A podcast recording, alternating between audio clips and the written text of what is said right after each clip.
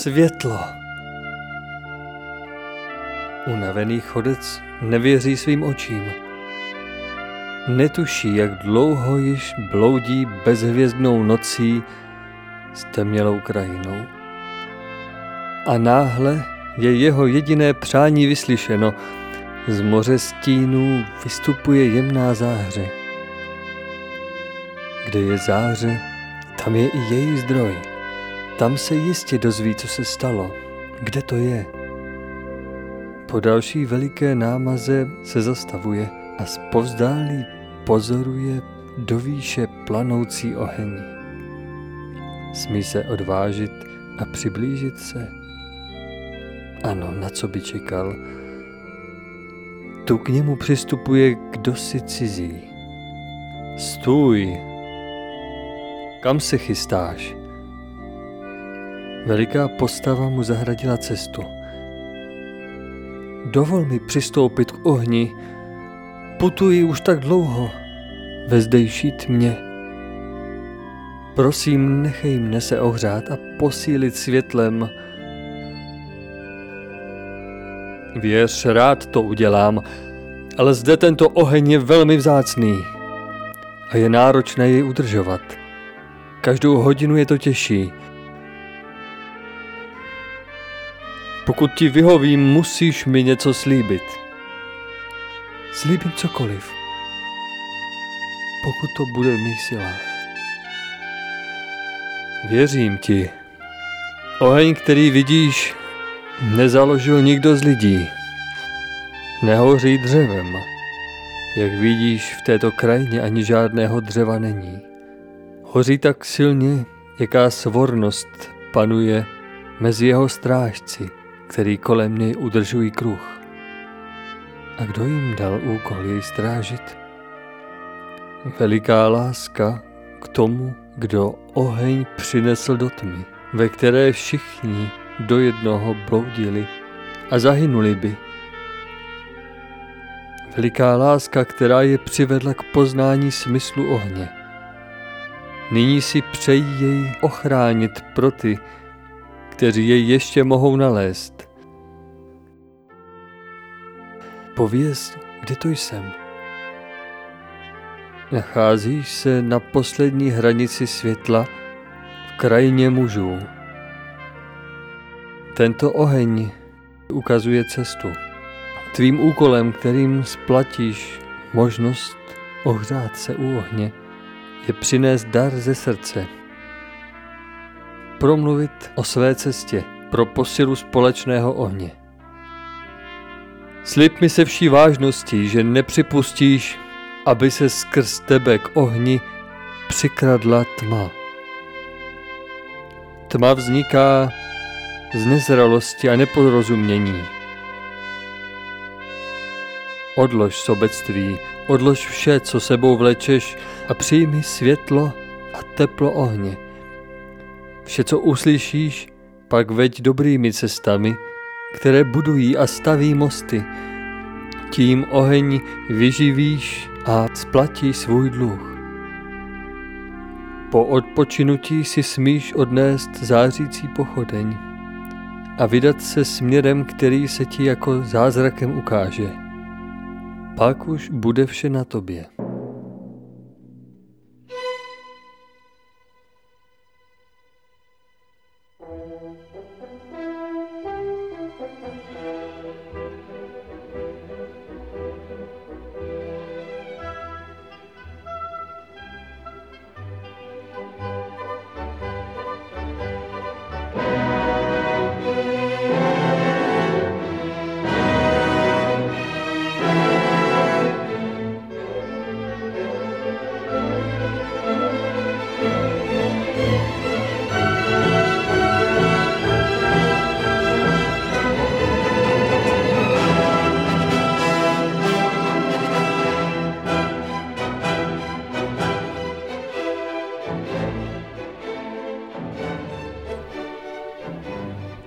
Vážení přátelé, vítejte u pokračování našeho pořadu 10 tisíc Don Kichotů.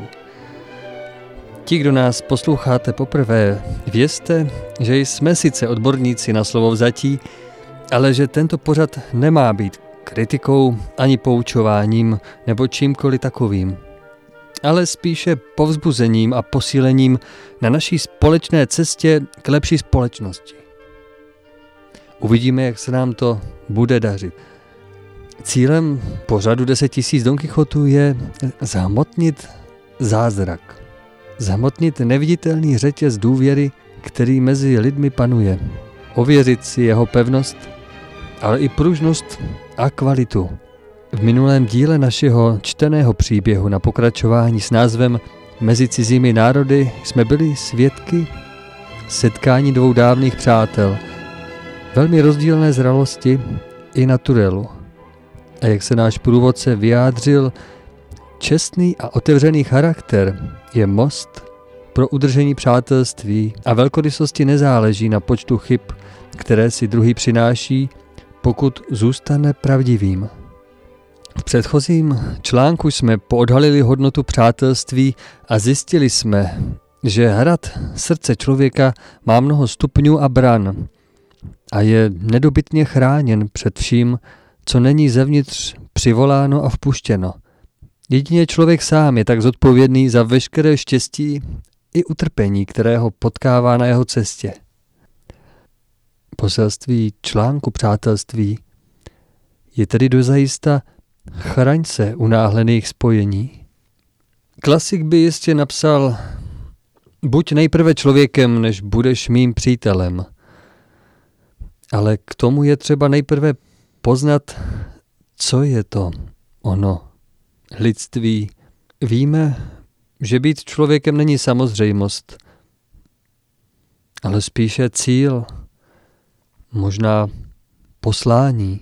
O jaký stupeň lidství dnes může čestný muž usilovat, jaký může naplňovat, aby ještě zůstal pochopitelný a srozumitelný pro dnešní společnost? Na to se zeptáme dnešního hosta, který byl opět pozván na základě důvěry a úcty. Dovolte mi, abych přivítal v našem vysílání pana Radka Košťála. Dobrý den, pane Radku. Dobrý den, pane Marku. Velice mě těší, že jste přijal pozvání a také mě těší váš dar studiu našemu pořadu. Pan Radek donesl obdivuhodný zdroj ohně, který já poprosím, jestli zapálí na úvod našeho pořadu.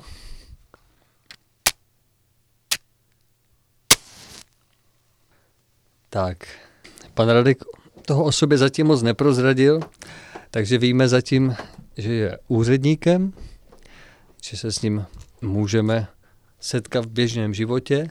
Ano, můžete jim potkat na ulici například. Našeho hlavního města. A přijal naše pozvání samozřejmě s drobnými rozpaky, protože téma se naši hosté dozvídají vždycky až těsně před začátkem vysílání. A tím dnešním tématem je, jak už bylo zmíněno, lidství. Pane Radku, ještě než se dostaneme dále, tak bych se vás rád zeptal, jak jste již slyšel, náš pořad se jmenuje 10 tisíc Don Kichotů. Mě by zajímalo, jestli znáte ono dílo, jestli jste četl například Dona Kichota. Přiznám se, že nečetl, že jsem ve škole neměl rád povinnou četbu. Ale samozřejmě k maturitě jsme si museli učit o těch zásadních dílech, takže 10 tisíc Don Kichotů pro mě vyvolává takový obraz. Takže máte povědomí o tom díle. Povědomí mám. Obsal jste někde referát. Tak, referát, ne? Vyvolá to mi obraz člověka, který se snaží o dosažení určitého ideálu, přestože okolí je nastaveno úplně opačně. Stojí mu to za to bojovat a usilovat, přestože klopítá, naráží na různé překážky, ale to v něm posiluje tu touhu, ten ideál, k němu přiblížit se. Setkáváte se dnes jako úředník s tímto způsobem jednání, s lidmi, kteří by mohli být těmito Don Kichoty naší společnosti? Ano, určitě. Možná se to tak nezdá, když se podíváme do médií, ale v celém svém životě potkávám lidi všech přístupů. Jsou tam ti, kteří jsou poctiví, opravdu to mají v sobě, mají srdce na dlani. Jsou také lidé, kteří to mají nastavené opačně, zneužívají třeba důvěry druhých a snaží se na tom vydělat. Každý za nás máme uchopenou nějakou věc, třeba dobře, jsme nějakým vzorem, ale jinou věc nemáme třeba zpracovanou, takže tam můžeme působit, ne, tak dejme tomu, když to nazvu, ušlechtilé, pěkně, je to práce na sobě. Takže vnímáte, že to není zas tak ojedinělý případ, že se člověk potká s někým, kdo s ním soucítí, kdo mu vyjde vstříc. Ano. Vnímám to, ale zároveň vnímám i, že to je určitá odezva na moje chování. Že pokud jsem třeba ve stresu, naštvaný na někoho, tak se mi ty věci staví do cesty, takže to nejde, drhne to. A je to pro mě známka toho, že se musím změnit já se změnit, namáhat se, abych se dokázal jinak naladit. Vnímáte, že tenhle pojem je živý, že to není žádná ojedinělá záležitost. Takže ty prognózy a to, co vlastně vidíme ve zprávách, že všude je bezpráví, všichni se snaží druhé jenom obrat a lidstvo se řítí do propasti, tak myslíte si, že to je přehnané? Že lidé skutečně se snaží v sobě oživit něco, co třeba tady kdysi bylo v mnohem hodnější míře? Vnímám to, že ta doba, jak spěchá a spěje k takovému čím dál tím většímu, nazveme to takovým tlakem určitým na každého člověka, takže v nás pozbuzuje to dobré i to špatné. Takže ten dobrý člověk vlastně se nenechá třeba strhnout takovým tím mediálním proudem určité třeba nedůvěry nebo až bych to nazval někdy nějakým zoufalstvím nad tím v úzovkách světem, který se řítí někam do špatného proudu. Ale setkávám se ve všedních situacích s lidmi, může to být malý moment, když se prodavač v obchodě na mě usměje, nebo když naopak já třeba mohu podržet dveře ženě, když někam vcházím. Jsou to i takové drobnosti, které vlastně tvoří ten den a nestojí nějakou velkou námahu. A tyhle věci budují důvěru mezi lidmi. Je takový ten přirozený koloběh, který jsme možná zapomněli, že v tom spěchu se zaměřím na splnění nějakého konkrétního cíle, nějakého úkolu, možná je to doménou třeba víc nás mužů, a pak nevnímáme to, co se děje kolem nás a přecházíme tyhle drobné věci v tom životě, které jsou ale ty důležité. Z toho, co jste teď řekl, vnímáte lidství jako jakousi vstřícnost vůči lidem. Sigmund Freud, myslím, by vás vedl k myšlence, že lidství se skládá ze dvou složek, že je to láska a práce. Co byste mu na to odpověděl? Nebo je to zajímavé myšlení, protože lidé často vnímají lidství podle toho, jak se ho naučili vnímat od svého okolí. Od malinka nás vlastně všichni vychovávají tím, že se na nás usmívají, nebo že se na nás zlobí. Že nás chválí, nebo že nám nadávají.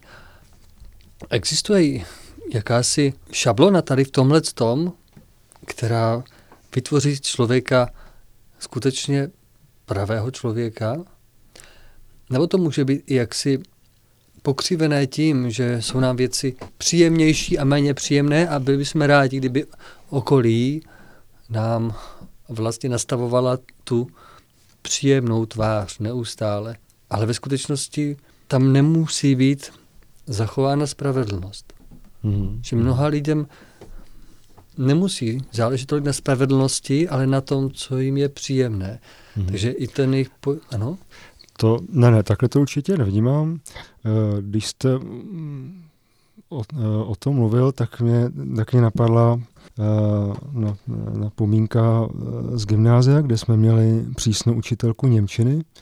A já si ji dneška velmi vážím, protože díky tomu, díky té přísnosti jsem dostal v té době celkem dobré základy němčiny, když teď ji aktivně nějak nepoužívám.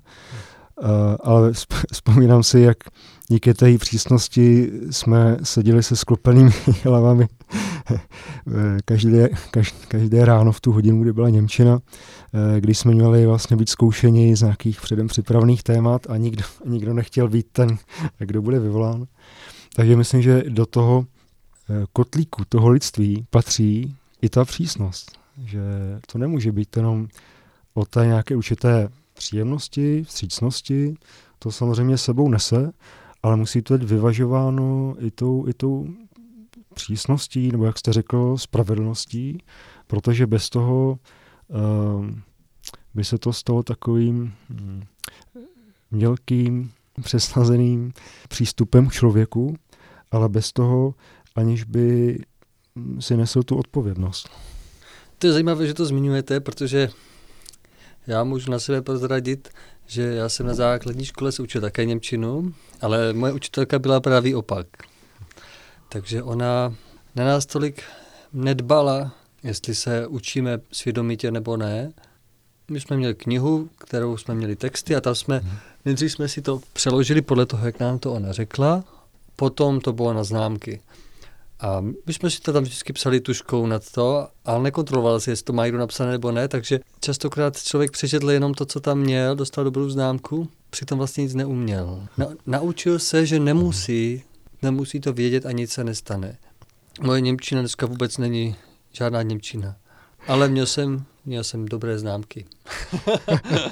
A to je vlastně jakýsi obrázek toho přístupu, toho, že skutečně, když nám na někom záleží, na jeho budoucnosti, tak nemůžeme tolik dbát na to, co se mu právě líbí, co je mu příjemné, ale vidět dál, pokud můžeme, a tomu nastavit nastavit i náš přístup v té chvíli. Že když budeme chtít, aby lidé uměli plavat, tak dohlídneme na to. V té době, kdy můžeme, a ne, že se potom utopí za nějaký čas jenom proto, že jsme vlastně nedohlédli, nepředali jsme jim to, co jsme mohli předat, jenom kvůli nějaké pohodlnosti. Jestli mohu, vlastně mám takový opačný příklad. Byla to paní učitelka na začátku gymnázia, která učila hudební výchovu. Byla to už taková starší paní a měla takový přístup, který bych nazval takovým mateřským, a bylo to v době, kdy ta chlapecká část třídy procházela těmi změnami v hlase, a velmi si vážím za to, že ona dávala všem jedničky proto, že cítila, že kdyby nás vyvolávala k tobuli, aby jsme třeba museli zpívat, vyvolávala spoužačky a nás ne. Já si toho vážím, sama to říkala, přiznala se k tomu, proč to takhle dělá, a zachovala v nás vlastně takovou určitou důvěru a nespůsobila nám nějaké hluboké zranění, že v tomhle věku vlastně před celou třídou by třeba ten jeden člověk musel zpívat a způsobit si nějaké trauma pro velkou část života. Takže za to si ji velmi vážím. Takže je to určitá ohleduplnost vůči tomu druhému, tam, kde se to ta situace zasluhuje.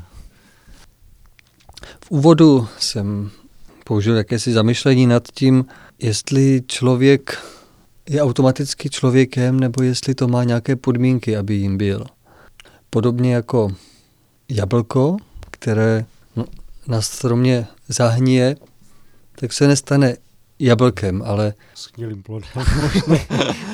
Tak, nikdo ho nebude považovat za jablko vlastně. I přesto, že vyrostlo na tom stejném stromě a není použitelné.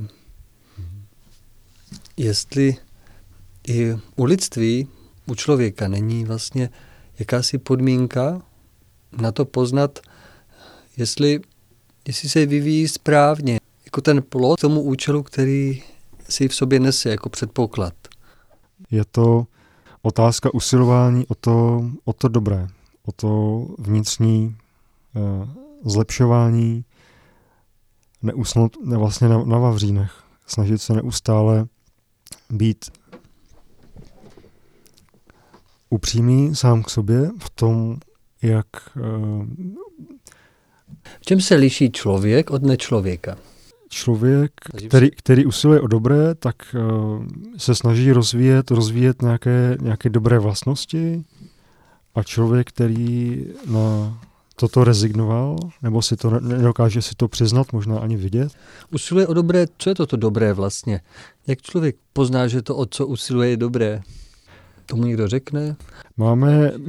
Máme svědomí, máme svůj cit, který nás má vést, ale samozřejmě musíme se ho snažit, nebo když mluvím za sebe, snažím se ho poslouchat, vůbec objevit.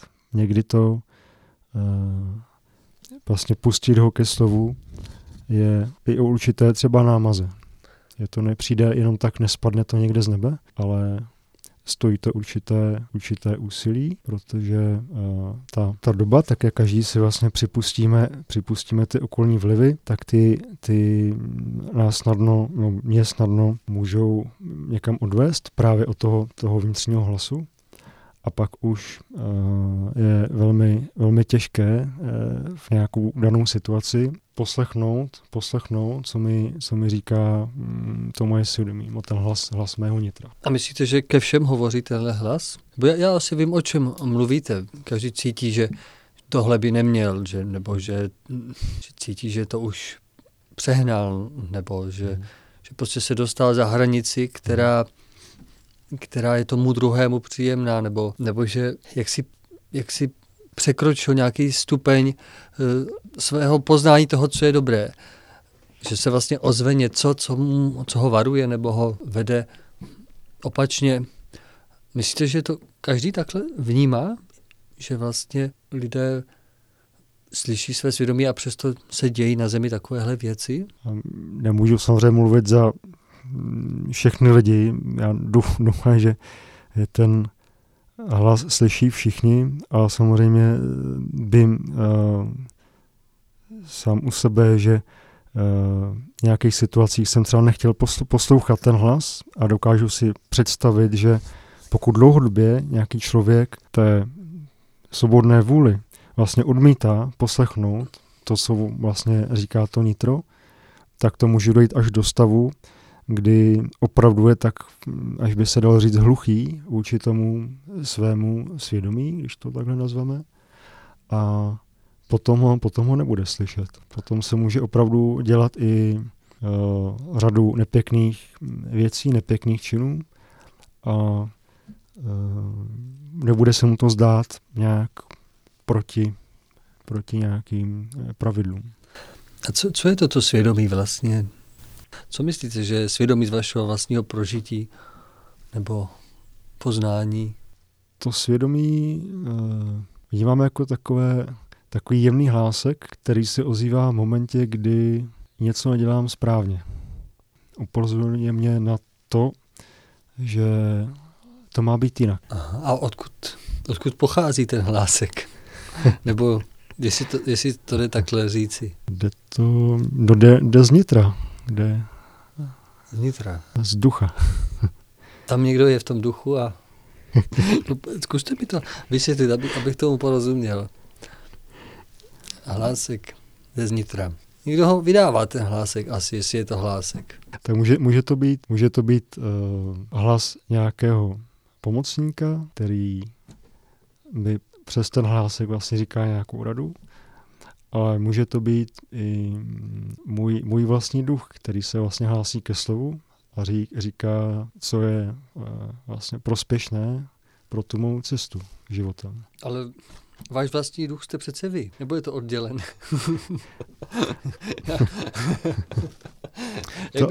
Abych to správně porozuměl. No, ono to... Samomluvu. to ne, rozhodně. Žádná schizofrenie. Vnímám často, že chci něco udělat, dělám proto nějaké kroky, ale přesto v sobě slyší nějaký hlásek, udělej to jinak, nebo nedělej to, někam třeba nechoď, nebo někam naopak zajdi. A když to neposlechnu a vidím z odstupu, že jsem to měl udělat, to znamená, že zvítězila moje hlava, můj rozum, kterému jsem dal to hlavní slovo a neposlouchal jsem sám sebe, to svoje nitro. Ten můj duch, přesto se hlásil ke slovu, tak já jsem ho nepustil na to místo, aby on mohl vést v těch mých situacích, v tom životě a to místo jsem přepustil té hlavě. Jasně, ale já pořád tady vidím jakousi roztříštěnost, že vy říkáte můj duch. To jsou dva, teda to jste vy a ještě váš duch? Nebo jak to mám představit? To je jako kdyby byli dva pořád. Dva kamarádi. Já za sebe vnímám, že duch je vlastně člověk. Mm-hmm. Člověk je duch na zemi, duch v těle. Duch je to, co vnímám, jaké hodnoty, jak se rozhoduju, jaké poznání pravdy jsem přijal, tak vyspělý je můj duch. Mm-hmm. Ten duch se dostane do určité úrovně poznání pravdy, má určitý rozhled. Mm-hmm. A svědomí tady z tohohle pohledu vnímám jako, že to je určitá hranice. Pokud já bych chtěl udělat něco proti svému dosavadnímu poznání, které má určitou výši, mm-hmm. tak přestupuji jakousi hranici směrem dolů. Protože bych udělal nějaký čin, který na určité hranici je ještě možný, mm-hmm. ale v určité hranici poznání už možný není. Že vlastně mm-hmm. už vím, že je špatný. Mm-hmm. Někde to ještě nevím. Mm-hmm. Když to nevím, tak mě nevaruje svědomí, protože pokud mě nevaruje, jak jste říkal, ten pomocník. Mm-hmm. Takže jestli vám dobře rozumím, tak svědomí má vlastně dvě složky minimálně a jedna z nich je vlastně to jsem já a moje poznání, které mě varuje, že překračuji něco, co už bych měl vědět. A druhá je zásah právě pomocníka, který mě může varovat, že překračuji něco, o čem nevím. Uh-huh. Ale když to překračím, tak bych se dostal do nějaké šlamastiky, nespravedlivě třeba, pak bych trpěl. Takže on mi poradí a tím mě zachrání. Uh-huh. A časem třeba, pokud to neposlechnu, tak budu mít prožití a tím pádem stoupne moje poznání a příště už se budu moc varovat sám. Ano, takže vlastně ano. Už ta hranice je potom oživená. No takže, to každopádně. takže tomu rozumíme asi správně. Každopádně mě zajímá, kdo je ten pomocník, když jste ho tady zmínil. No to jsou velice zajímavé věci. Pomocníka vnímám jako lidskou duši, která je na druhém břehu, jak se říká, opustila svoje pozemské tělo a na té druhé straně chce pomáhat. Takže může působit vlastně v té určité své ještě blízkosti tady na zemi a lidský vlastně duch v pozemském těle, pokud je otevřený, tak mu může naslouchat a může se těmi radami řídit, pokud je samozřejmě cítí jako správné. To je zajímavé, ona chce pomáhat, takže asi nějak jako hovoří k tomu člověku, ale my neslyšíme přece nějaké hlasy, nebo takže je to asi nějaký jiný druh komunikace, že? Je to jiný druh komunikace, ono pro tohle nemáme asi nějaký přesný pojem, nějaké slovo, které by to dokázalo vystihnout, protože je to tím způsobem hlas, je tak něco slyšíte, ale přesto to není hlas ve smyslu tak, jak tady spolu mluvíme. Je to uvnitř, je to prostě něco jemnějšího, co můžeme zachytit nějakými jemnějšími nástroji. Dal bys to popsat třeba jako tlak? Ano, každý to asi může prožívat po svém způsobu. Může to být tak, že někdo může opravdu vnímat něco jako hlasy, A zažil jsem situace, ano, kdy to byl nějaký tlak, no, ano, je třeba takové, jste třeba varování, nechodit někam. A stalo se vám, že jste někdy to varování neposlechal? Pak jste si říkal, že jste to... Stalo. Ale nebylo to žádné třeba katastrofické následky, ale nebylo to třeba moc příjemné, takže bylo to poučení, ano. Takže když člověk toho potom upřímně lituje, tak jde napravit i přesto, že byl varován to, co? Nebo jak byste vnímal tu nápravu toho, když člověk jedná proti svému svědomí? No musím si prožít ty následky toho rozhodnutí, ale pokud už vím třeba brzy, že to nebylo správné poslouchat vlastně tomu svému rozhodnutí, té své hlavě, tak vlastně ta touha potom, to uvědomění si té chyby, toho, že to chci jinak, tak ta už podle mě může přivádět určitou ochranu, určitou nějakou pomoc a třeba ukázat cestu zase ven z té situace. Že to musí být nějaká konečná, není potřeba třeba všechno doprožívat do všech důsledků, ale už vlastně v tom uvědomění přichází určitý obrat a možnost vyklouznout z toho dění zase na nějakou právnější, nějaké klidnější třeba místo. Vy jste předtím zmínil, že když člověk vlastně neposlouchá dojemné rady, takže že můžou utichnout. Že vlastně je to jako přítel, který chce druhému pomáhat, ale když ho neposlouchá... Ano, jako kdyby si zacpal uši, anebo když by mě někdo třeba vedl nějaký průvodce, nějakou neznámou krajinou, tak já bych zavřel oči a nechtěl ho prostě vidět, nechtěl ho následovat a šel bych si po svém. Takže je to napováženou, že lidé, kteří třeba skutečně dělají něco špatně a nechtějí si to přiznat, tak můžou vlastně, nebo také nemusí dojít k tomu obratu, nemusí dojít k tomu, že si uvědomí, že vlastně jdou špatnou cestou. Mm-hmm. Ano. Takhle já to stáhnu na sebe opět. Vlastně většina z nás má tu zkušenost, že třeba po mnoha letech mohla dojít k nějakému pochopení, uvědomění si, co všechno jsme třeba nechtěli nebo neuměli vidět. Jo? Že to je nějaký postupný proces, že se postupně vlastně zjasňuje to vnímání na té cestě a nemusí to být nějakém třeba jako vědomě zlém chtění, že to může být třeba nějaké nevědomé úrovni a přesto sebou neseme určitý nějaký třeba styl chování, který způsobuje nějaké následky a my třeba nechceme vnímat reakce ty okolí, jak vlastně ty naše činy, to naše chování působí na ty druhé. Nechceme z toho vyvodit jako nějaké důsledky. Tak to jsem prožívám, snažím se učit. To asi my všichni. Mnohý by mohl namítnout z čistě nebo z prostě materiálního hlediska, co tím získám, když se budu snažit, aby můj život byl prostší, čistší, nebo aby byl můj život hodnotnější z hlediska lidství, z hlediska naplňování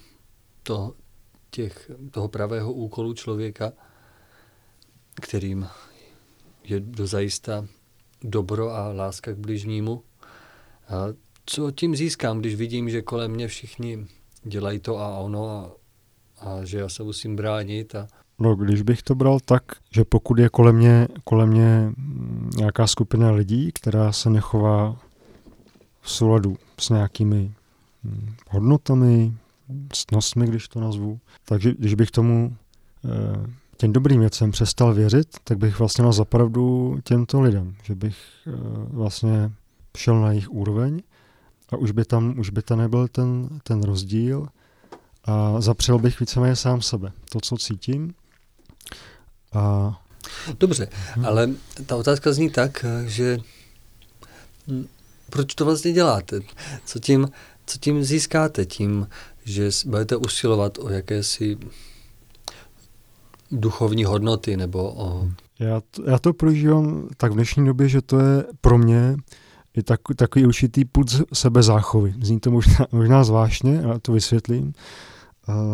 V momentě, když bych vědomě, jak jste řekl o té vědomé úrovni, každý jsme někam došli, uvědomujeme si věci, co nejsou správné, ještě třeba nevíme další věci, které nežijeme správně, ale ty nás třeba čekají za nějakou dobu, tak aspoň v tom vědomém, pokud bych vlastně zapřel toto své směřování, tak to velmi rychle cítím na sobě. Ozve se velmi silně hlas svědomí,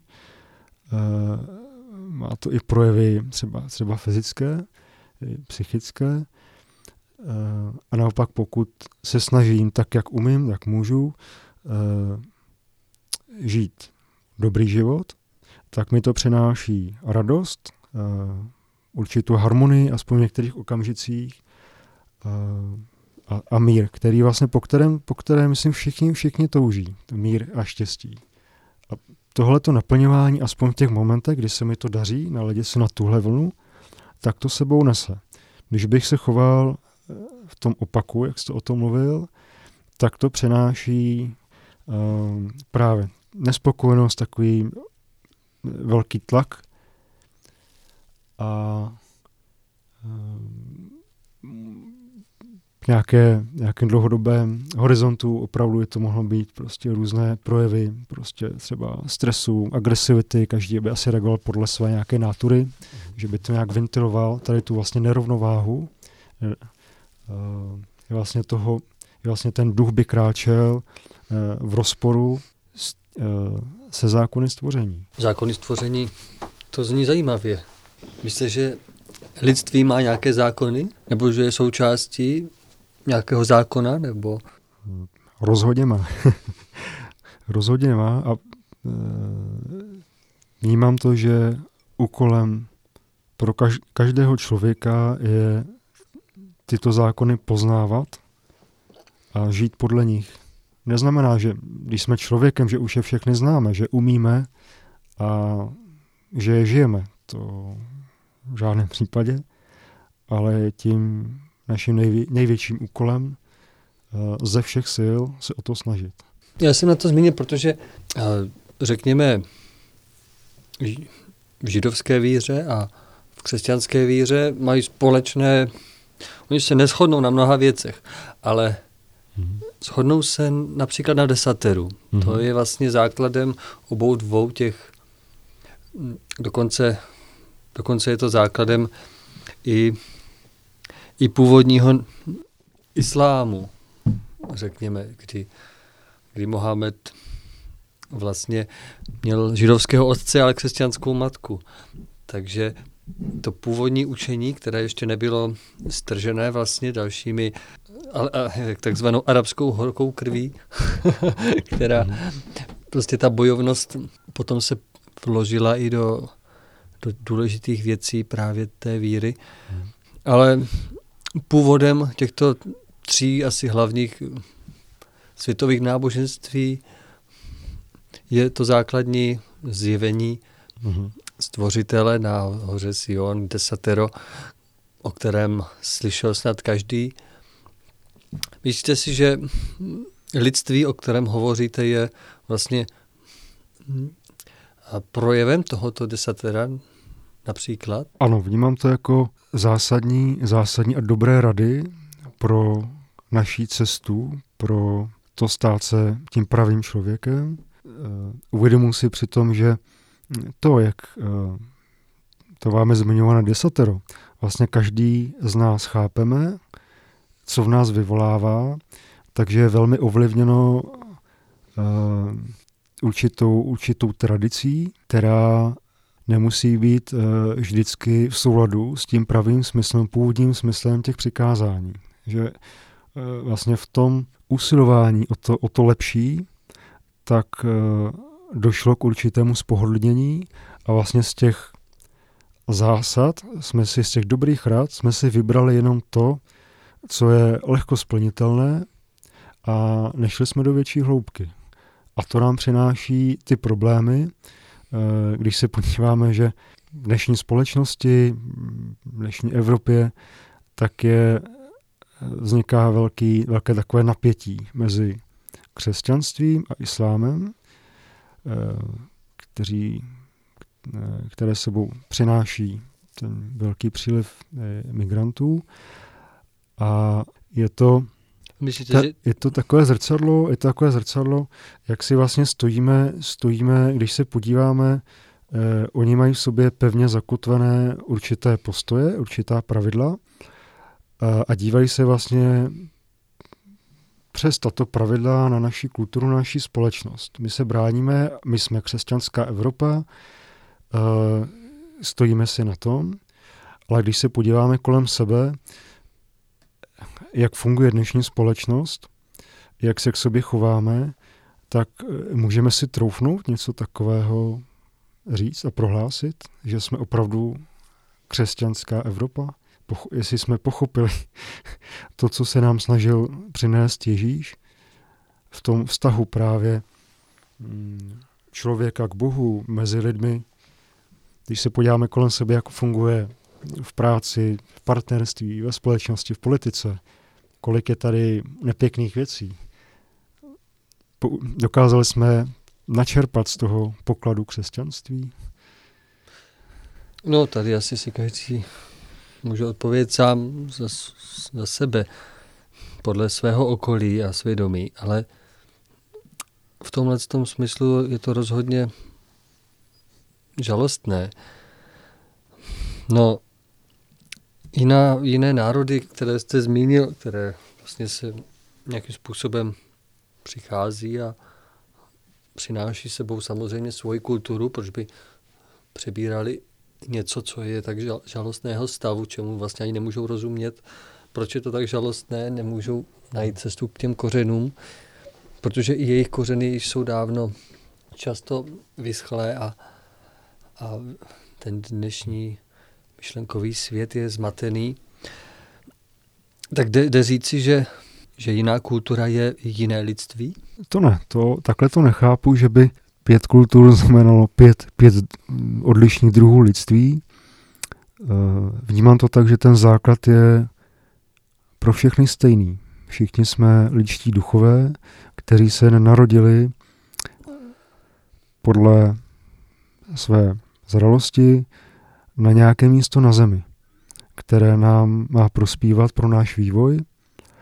A je to tak přirozené. Není nic nesprávného, špatného, pokud někdo vlastně z Azie pojímá určité věci jinak, než dejme tomu my tady ve střední Evropě. Pokud je to spojeno s tou ušlechtilostí, s tou usilováním o zlepšení, protože když se podíváme kolem sebe na tu pestrost a různost i v přírodě, která je odrazem stvoření toho božího díla, tak tam najdeme mnoho krásných zvířat, různých druhů květin. A o těch květinách řekneme, že jsou krásné na té jedné louce. Tak to bych to chápal, že to rozvíjení se k lidství má vyrůstat samozřejmě z té půdy, která je vlastní tomu území.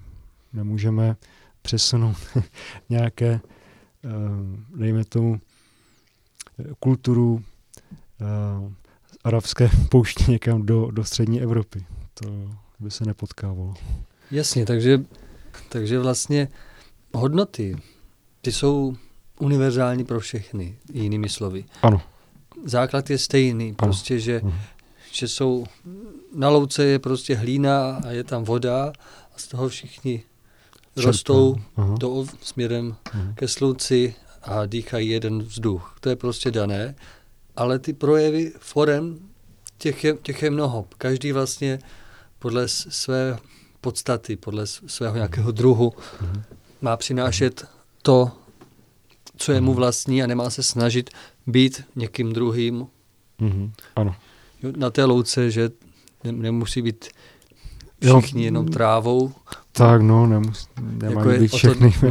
Dneska je chtěno vlastně, když to přirovnáme k té mouce, aby všichni byli anglickým trávníkem.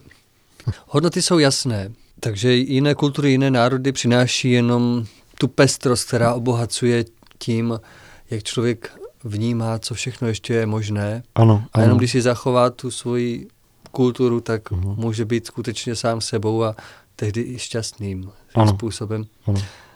Ostatní je zmatek. A zeptal bych se, lze poznat člověka, který v jakékoliv kultuře nebo národu, který skutečně se spojil s těmi univerzálními hodnotami a praktikuje? Je to vidět na první pohled, že takový člověk, že je v tom proudu? Odlišuje ho to nějak, nebo přináší mu to něco? Mě by zajímalo, vidíme zprávy, vidíme, že lidé mají častokrát úžasné schopnosti. Tak by mě zajímalo, jestli je to spojené právě i s jejich životem třeba nějakým způsobem, nebo... Každý to má samozřejmě jinak. Každý vycházíme z jiných podmínek, procházíme trošku jinou cestu, ale myslím, že v zákonitostech stvoření, že ta snaha k dobrému má tu odezvu zase v tom dobrém. Takže když to vezmu, vzpomněl jsem si na ten příklad, kde to bylo naopak, když jsem třeba v jedné práci se nepohrlil s jednou kolegyní a tak jsme si tak vyměňovali emotivně svoje názory. A já jsem pak večer dostal celkem výraznou bolest na žlučníku. A samozřejmě jsem si to vyhodnotil jako rychle, že kde je ta příčina. A musel jsem si v sobě uvědomit opravdu, kde jsem třeba přestřelil, kde jsem se mohl zachovat s větší nějakou rozvahou, s větším nadhledem. A ta bolest odezněla. A ten druhý den samozřejmě jsem to nějak vyrovnal i přímo s tou kolegyní, vysvětlili jsme si určité věci a ta atmosféra se uvolnila. A stejně tak to platí i v tom dobrém, pokud usiluju o něco dobrého, tak to přenáší i třeba nečekanou pomoc u různých situacích. Že opravdu ta dobrá snaha zase přivádí do cesty lidi v momentech, kdy bych to třeba nečekal, nebo naopak, když se mi nějaká pomoc hodí, ale vůbec bych nepředpokládal, že by nějaká pomoc vůbec mohla přijít. Tak se ráno objeví nějaký člověk, nějaká situace a přijde ta podaná pomocná ruka, protože já jsem ji třeba taky někdy podal. Tak to mi přijde pěkné, to si uvědomuji, že to takhle funguje. Takže věříte v jakési jako dobré zpětné účinky. No ano. Tak ono svým způsobem, to není nic, když se člověk na někoho usměje, tak většinou pokud je naladěný jako na dobro, tak se usměje taky zpátky, že to je vlastně asi nejrychlejší zpětný účinek. To ano, ale funguje to na všechny lidi, že to může působit i dlouhodobě, pokud dávám tomu člověku, který říkáte se třeba nemusí zrovna usmívat nebo není tak dobře naladěný, tak pokud se k němu chovám s určitým respektem, neznamená, že s ním třeba ve všem souhlasím, že mu všechno schvaluju, ale on cítí určitý respekt k tomu vůbec, že je ten člověk, že s tím jak počítám, tak se časem můžou překvapivě prolomit určité ledy a ten člověk se promění. A ten člověk se promění.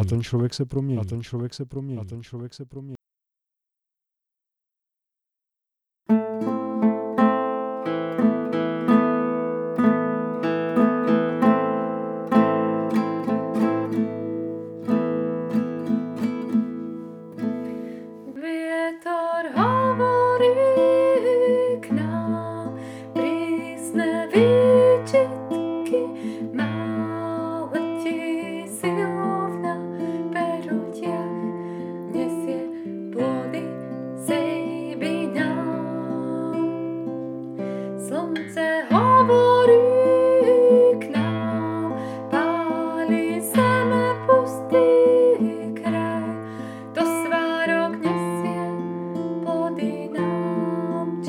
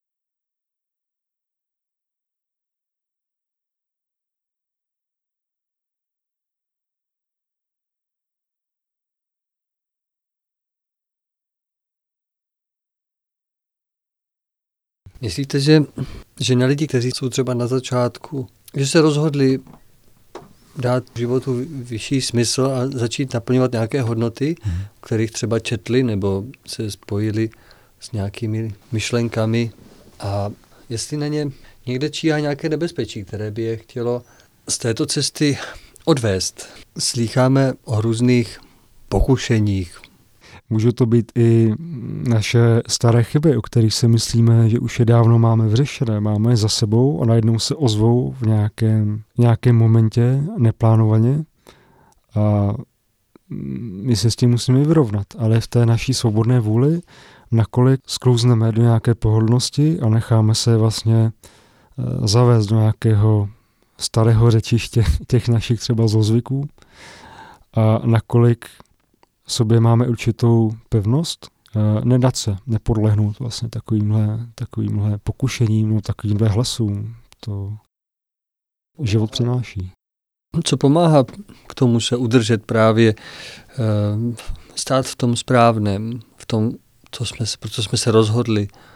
Obecně pomáhá takové pevné rozhodnutí směřovat k tomu dobrému, ke světlu. Pomáhá mi modlitba, pokud je to možné, může být v duchu krátká, nemusí být někde v nějakém místě odloučená. Těch způsobů, těch pomocí je mnoho. Modlitba, co je podle vás modlitba? To každý si pod tím může představit asi něco jiného. Ano, může to být moment, kdy si třeba odejdu z nějaké rušné situace a v duchu nebo nahlas, pokud je to možné, tak se pomodlím vzhůru o posilu, o pomoc. Může to být prosba v těchto případech, ale pak je samozřejmě modlitba díku, modlitba vděčnosti.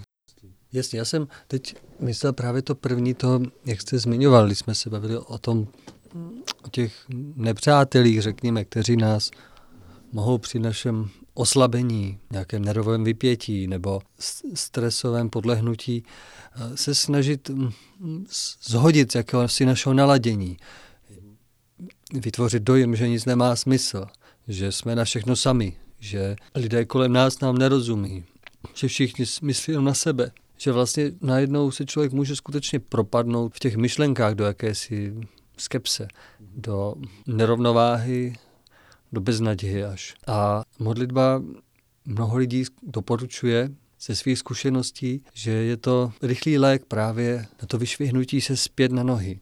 Když ten duch padá, když se v sobě ztrácí, je to krátké, podle mnohých, krátké uvědomění si svojí cesty toho, že i tahle chvíle, která je těžká, jako přejde.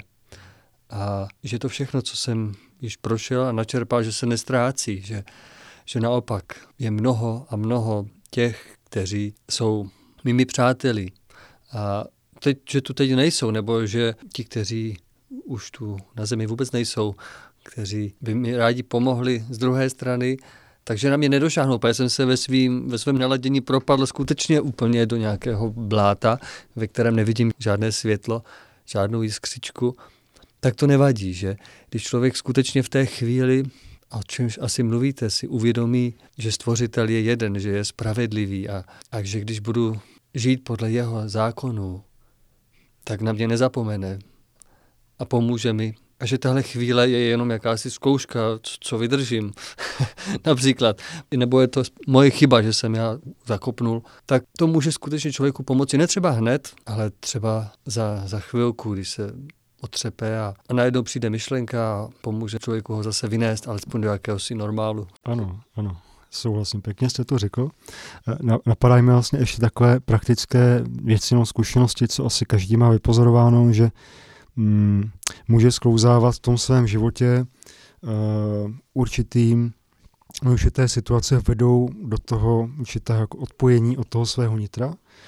A tyhle situace už má třeba zmapované. Už na ně může nějak reagovat, postupně se učit, jak vlastně nepouštět je do života, nepodporovat je.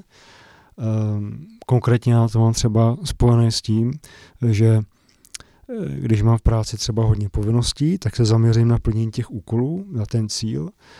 A tom, jak vlastně jednostranně se snažím splnit ten úkol, zapojím víc ten rozum, tak pak se stává, že ztrácím to určité naladění, ten nadhled a pomáhají takové věci zkusit se přiladit různými za pomoci různých takových podpůrných prostředků. Může to být nějaká krásná hudba, co mě naladí někam jinam. Dá mi vlastně ten nadhled.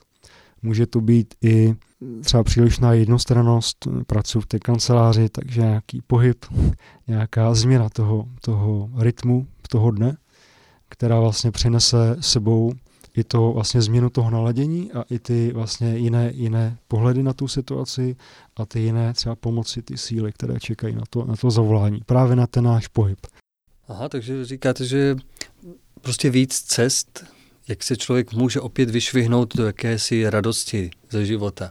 A ta pohyblivost, ten pohyb skutečně je jedním velikým pomocníkem.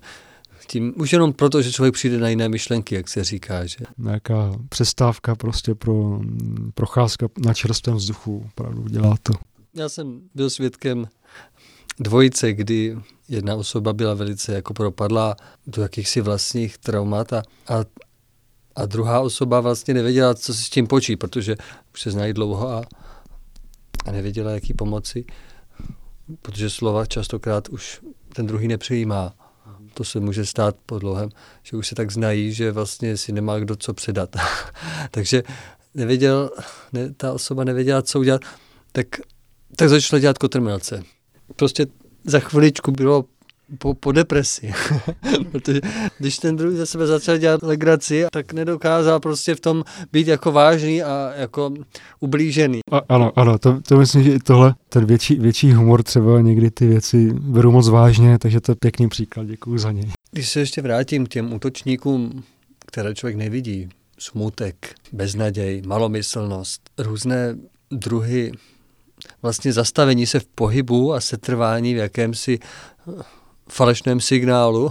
To je to asi součástí tohoto dnešního života, který je příliš zaměřený na rozum, na peníze, na hmotu a nevnímá ten malý úsek, který tady člověk vlastně má strávit, aby se někam posunul, aby se s někým setkal, něco odložil. Nebo další úkoly, které třeba vůbec si neuvědomuje, jenom proto, že vlastně nemá čas se tím zabývat. Nemá čas vnímat, že ten život je skutečně tady ohraničený a že zanedlouho může být člověk někde jinde a to, že měl dům a má velikou televizi a hezkého pejska a že jeho syn, mi říkal včera na paní, kterou jsem potkal na procházce, její syn udělal vysokou školu, no ale její manžel odešel před pár dny a teď vlastně žije v tom smutku, v tom osamění, které najednou nastalo. To větší zodpovědnost vlastně na ten život, na to vlastní společné prožívání. Paní se svěřila, že zažívala lásku s tím člověkem hlubokou a že byli spolu od 16 let, teď paní říkali, že žili spolu 60 let. Ale pokud tomu chybí ten přesah, to, že vlastně ty lidé žijou celý ten život jenom proto materiální, tak najednou vlastně tady ten sen se začne jako ztrácet v tom stáří. A tam chybí vlastně ten smysl, co dále, že když se tohle stane. Mám to takový pojem, když jsme u toho lidství, že v naší společnosti je samozřejmě vítaná slušnost, vychovanost. Je to jakési rozumové lidství. Ano, Je to lidství naučené zvenčí, jakási fasáda, která, kdo ji vlastně před sebou nenese, tak je hned samozřejmě označený za nevychovance, ale přitom není už důležité tolik, co vlastně si ten člověk nese uvnitř, jestli podvádí, nebo jestli si žije hýřivým životem, nebo prostopášným. Že vlastně dnes v jakési povrchnosti vnímání lidství máme i tuhle usměvavou masku, bych řekl. Kdo se usmívá, to je dobrý člověk. Dalo by se skoro říci, že když se na druhého neusmívám, tak už jsem jako divný, že jako takový, je v tom něco zvláštního, že vlastně tohle častokrát stačí na to, aby jsem se s druhým člověkem cítil dobře a přesto, že nevím, co pod tím úsměvem je schované, to může vyplavat na povrch dále. A že toho vyplavává hodně, toho vidíme ve zprávách, kdo sleduje zprávy. Co byste řekl tady na to, na tuhle jakýsi standard lidství, který se očkuje vlastně už od rodinné výchovy, která směřuje k jakési univerzálnosti, že když dostaneš bonbon, musí říct děkuji. Když přijde někdo cizí, řekneš dobrý den. A tohle to vlastně jde do dalších a dalších jednotlivostí, které vytvoří určitou vlastně masku, kterou všichni dodržují a je jedno, co je vlastně pod ní. To, jak se chovám k druhým, je někdy otázka od toho vnitřního zvažování, jak se vlastně postavím, jak budu reagovat na určitou situaci, protože tam vlastně na těch váhách máte upřímnost, ale neberu to, že to má být upřímnost za každou cenu, protože ta upřímnost může taky v některé chvíli zranit a každý máme tu svoji skořápku třeba jinak tenkou, jo? Že to je zvažování třeba té formy, jo? Říkáte ta upřímnost. Já se omlouvám, jakou upřímnost máte na mysli? Někdo dělá třeba něco, s čím nesouhlasím, tak jestli, jak říkáte, přeji to třeba s úsměvem.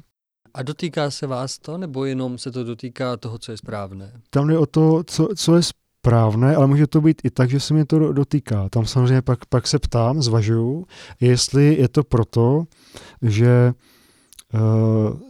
s tím sám mám jako nějaký problém, že mi to ukazuje na to, že to chování toho dotyčného mi připomíná nějaké mé stránky, třeba i nevědomě, nemusím si třeba uvědomat, že reaguju nějak jako naštvaně na nějaké chování a jiný člověk, který to v sobě tohle nemá, tak by to přišel třeba s klidem, reagoval by třeba s klidem. Jo? Jakmile je tam takové, že vyskočí takový ten čertík té naštvanosti toho, že jak si to tohle může dovolit, takhle se chovat, tak už to bývá často znám, že nemám právo upozornit druhého na chybu, pokud sám to nemám nějak uchopené. A tady si vzpomínám na to Ježíšovo nesuďte, abyste nebyli sami souzeni, a na to vlastně podobné vidíš tu třísku v oku bližního svého a ne to břevno v oku svém. Že to je pro mě něco, co se učím. A mohl jsem si prožít právě, že taková přílišná nenazval to možná přísností, možná spíš tvrdostí nebo takovým kritičností vůči druhým, tak vlastně není to budující. Musí to být naplněné tou láskou, vyvaženou tou láskou. Je to jenom to jedno, samozřejmě nějaké momentu je potřeba nebo dobré zachovat se třeba přísně, ale může to být to jediné, co by ten člověk měl cítit ze mě. To vlastně nevytvoří nějaký ten most, tu důvěru, a jenom to může vést k tomu, že ten člověk se třeba uzavře. Že tam vlastně nedojde potom nějakému, pokud to je nějaký dlouhodobější vztah, prostě třeba pracovní nebo nějaký, tak tam může dojít k tomu, že ty dveře se zavřou. Jo, nemusí to jako konečná, neříkám, že to je ve všech případech, ale zažil jsem to, že vlastně tím svým příkladem, tím, že toho člověka beru i s tím, že má nějaké ty chyby, takže to vytváří možnosti do budoucna, jak ten člověk mě může brát i v nějaké situaci, kdy třeba vidím, že má nějakou chybu, ale v nějaké situaci vystane ta příležitost dát mu to nějak najevo, v tom dobrém, v tom podporujícím. A může to být i podpořené vlastně tím, že já třeba můžu vidět něco a v duchu tomu člověku přeju, aby to třeba začal vidět, aby se od toho oprostil. Jo? A to beru, že to není prostě ta kritika, ale má to v sobě něco pomáhajícího, co toho člověka může posílit, samozřejmě za předpokladu, že ten člověk o to tu svojí vůlí usiluje svobodnou. To se nedá vyloučit. Ještě bych se rád zeptal, co si myslíte, že tomu člověčenství, jak říká pan Komenský, tomu lidství v dnešní společnosti nejvíc překáží, vadí, co ho ničí, co ho rozežírá.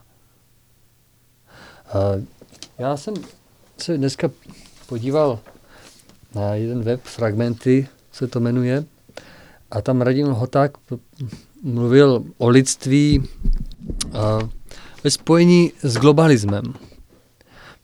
Mluvil o lidství jako o propojenosti. Je to vlastně určitá shoda na hodnotách, které vytváří společnost, ve které se lidé učí být lepšími, aby měli vyšší standard životní úrovně, aby všechno bylo naladěné na dobro. A oproti tomu je ten globalismus, o kterém tam hovořil, který vlastně vede k jakési roztříštěnosti. Když je to vlastně jakýsi paradox, že globalismus je vlastně dohromady, ale ve skutečnosti je to roztříštěnost, je to vlastně zničení všeho, co propojuje v té jemnější úrovni. Navenek propojení, uvnitř roztříštění, žádné skupiny, žádné národy, žádné rasy, žádné hodnoty. Všechno vlastně jedna veliká skupina zákazníků, řekněme.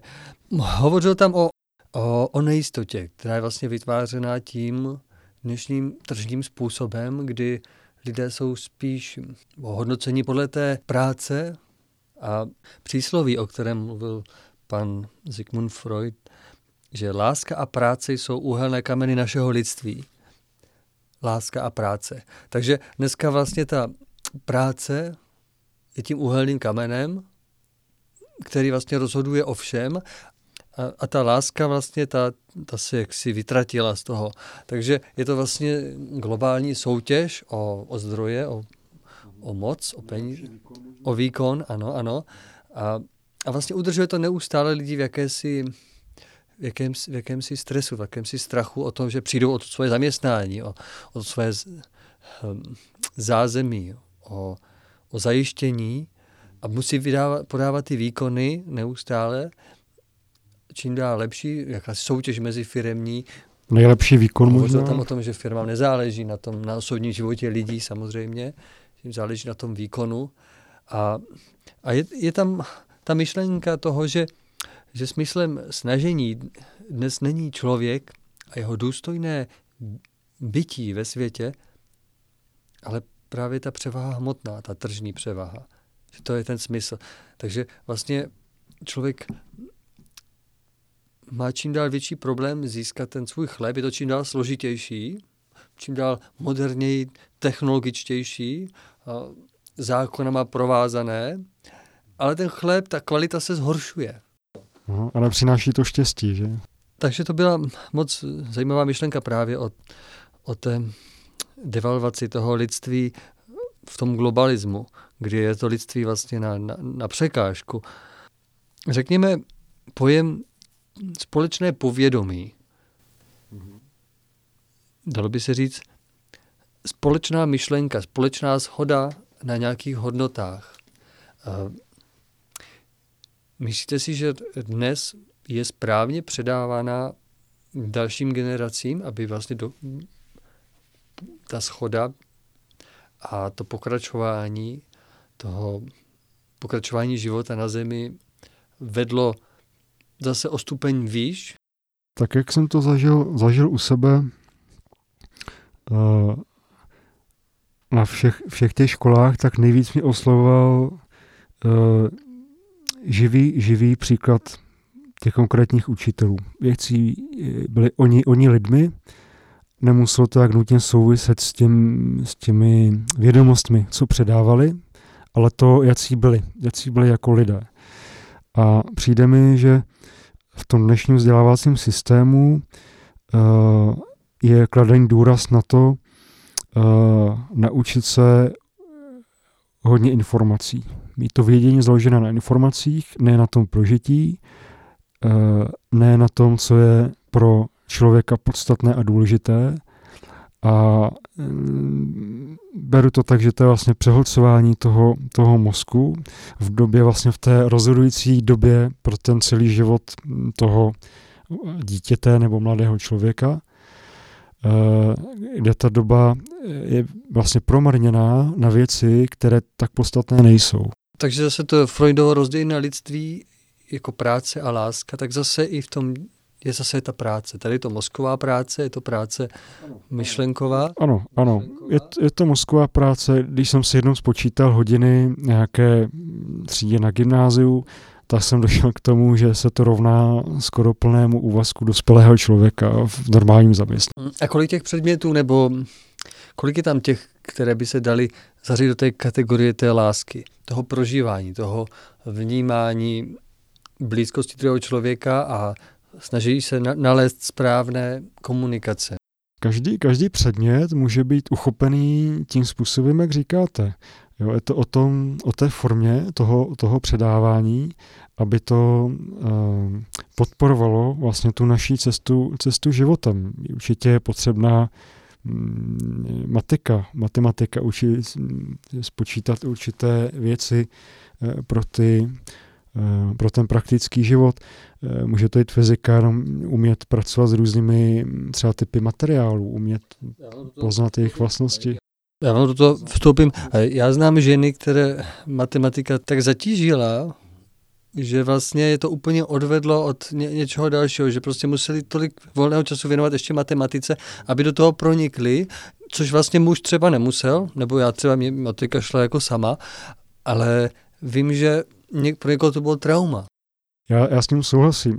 Tam je to nějaké odborníka na vzdělávání, samozřejmě je přitom, cítím je přitom třeba rozlišovat, muže a ženy samozřejmě, každý má jiné schopnosti a myslím tím třeba jenom nějaké stupně seznámení s nějakým předmětem, někomu stačí opravdu jenom ten základ do života, to by si mít každý, a pak jsou nějaké nastavby pro toho, kdo by cítil, že chce se v tomhle směru rozvíjet. Vychází to z toho základu, co vlastně bereme za smysl lidského života, co se vlastně na té se mi tady potřebujeme naučit, aby nám to prospívalo a nebralo ten čas pro ten vývoj, který je omezený. Já to vnímám tak, že vy vlastně zaměřujete se na to klasické školství. Já vnímám, že vlastně v téhle době je mnoho pokusů přistupovat tomu vzdělávání, k té výchově alternativně, hledat jiné cesty, protože ta klasická cesta se neosvědčila. A těmi cestami může to být právě přesto větší zapojení každého osobně do toho procesu. Takže mě si líbí prostě třeba ty typy vzdělávání založené spíš na takovém tom prožitkovém způsobu, že máte nějaké téma a průřezově vlastně projdete to téma v několika předmětech.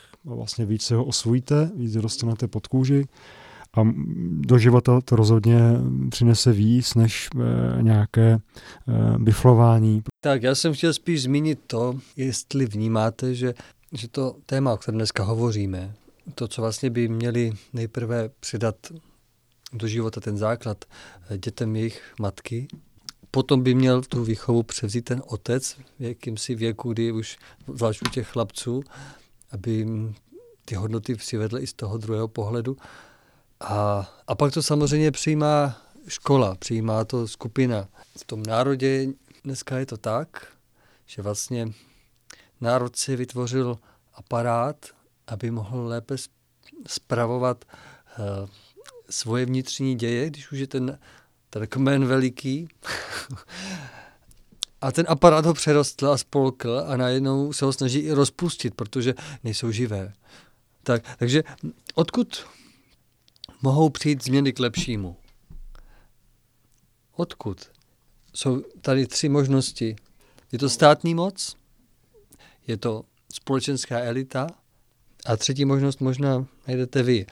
My se zvykli v té pohodlnosti očekávat od druhých, že oni mají přinést tu změnu, místo aby jsme ji očekávali sami od sebe. V tom vidím to důležité nastavení, ty podmínku, která může tu změnu přivést. Uvědomit si toto. Takže od státní moci asi teda nečekejme. Je mnoho dobrých snah, ale naráží to stejně na ty lidi. Vlastně státní moc může vymyslet sebedokonalejší zákon podle nějakých svých zkušeností nejlepšího vědomí a svědomí, ale vždycky ten zákon bude působit na ty jednotlivce, budou ho vykládat zase nějací jednotlivci a dostáváme se tam do toho, že je tam stejně potřeba zapojení toho konkrétního člověka. A bez té vnitřní proměny těch jednotlivců to nepůjde. Ten zákon nemůže uhlídat všechny typy možností, všechny typy situací. Vždycky je někdo, kdo bude muset kontrolovat, jestli to chování je odpovídající nebo ne. A vždycky ten rozum vlastně, co se snaží obejít smysl toho zákona. Vždycky jde nějakou skulinku, na kterou ten člověk, který připravoval ty paragrafy, pozapomněl. Dneska ta doba je velmi složitě nastavená, jedna věc má dosah do mnoha oblastí a tohle podle mě ta státní moc nedokáže pokrýt. A společenská elita, za kterou vlastně jde mnoho lidí, myslíte, že z té strany může přijít změna? Mohla by, samozřejmě mohla by, pokud elita je složena se z jednotlivců, pokud by ten, který jednotlivec usiloval o to být lepším člověkem, určitě by nacházel cesty, jak ze své pozice mohl by ovlivnit třeba tím svým příkladem na tom svém místě, ovlivnit to, co může. Napadá mi třeba příklad praktický. Člověk, který se třeba vydělal peníze poctivě nějaké firmě a v místě, kde žil, vlastně v horách, tak se snažili různí jako firmy, vlastně developeři, zastavět určité krásné pasáže, nějaké krásné louky s krásnými výhledy. A on udělal tu věc, že ty peníze vydělané část vložil do nadace, která koupila ty pozemky a řekla, ty pozemky budou nadále přístupné lidem, tam se stavět nebude. Takže to beru jako příklad toho, jak člověk může konkrétně ovlivnit to místo, kde třeba žije, kde má ten vliv. To je moc hezký příklad. Měl jsem samozřejmě na mysli spíš elitu takovou, řekněme, lidé, kteří v tom národě něco znamenají a vytváří jakýsi proud, který konzumuje a je s ním spojena největší část toho národa. Což není asi případ toho příkladu, o kterém mluvíte. Jedna složka může být třeba zábavní průmysl. A já si to předpokládá proměnu toho jednotlivce. Pokud, jak říkáte, má, nebo je ta otázka nastavená tak, jestli elity mohou změnit vlastně směřování té společnosti, aspoň částečně, tak zase to předpokládá změnu toho jednotlivce, který je v té elitě. A pokud on se stane tím živým příkladem, tak rozhodně může ovlivňovat řadu lidí. Mohli jsme to třeba prožít na odchodu pana Karla Gotta, který přes ty všechny třeba různorodé názory, které se na jeho život vlastně vyskytly, tak nakonec se ti lidé shodli na tom, že to byla osobnost, která přinášela určitou ušlechtilost ve svém chování, určitou harmonii, snažil se rozdávat lidem radost, naději a to se vlastně promítalo do toho jeho života celého, do toho působení a i lidi, kteří ho nemuseli, tak oceňovali tady vlastně ty účinky toho jeho působení. Takže to je pro mě doklad toho, že pokud takový člověk vnitřně usiluje, vkládá to vlastně do té své práce, do toho celého svého života, tak to pak zasáhne mnoho lidí. Mnoha lidem stalo za to přijet se s ním rozloučit, cítili velkou potřebu. A přijde mi to jako pěkný příklad toho, jak jeden člověk může ovlivnit mnoho lidí v tom národě. Jo, samozřejmě jako nikdo nejsme ideální, nechci tady idealizovat nikoho. To je možná, ještě bych dodal možná z pohledu našeho národa, tak nezdravě nastavené, že jsme schopní jednoho člověka vynášet na rukou a nebo ho úplně zatracovat. Že umí možná rozlišovat v životě toho člověka třeba ty dobré věci a ty, které se třeba nepovedly. Že to máme tak nastavené černobíle, a že každá z těch osobností, ke které cítíme určitou úctu, tak některé věci zvládly, tam nám mají být tím vzorem, a některé věci se třeba učily nebo nezvládly. A tam se z nich rozhodně nemáme brát příklad. To znamená to, že když někdo dosáhl nějakého významného počinu v umění nebo v politice, takže prostě za 10 let potom neudělal nějakou velkou botu, za které si příklad brát nemáme. Nemáme stavět glorioly kolem konkrétního člověka. Jenom v tom momentě, kdy on byl tak sladěný s těmi zákony stvoření, že vlastně v souladu s nimi dosáhl nějakého velkého činu. Pak je to hodné následování. Následování rozhodně, ale jak říkáte, ty glorioly, tam musí být člověk opatrný, no, protože aby nezapomněl na to, že on by měl taky něco dělat. Ne oslavovat druhého, ale... Já jsem to chápal tak, ano, ta gloria může být i takto, že oslavovat. Já jsem to bral tak, že to má být tím živým příkladem, že něco lze vykonat a může to podnítit zase další podobným činům nebo k rozvíjení toho, co ten člověk třeba zakotvil v té zemi, v té kultuře nebo v jiné oblasti.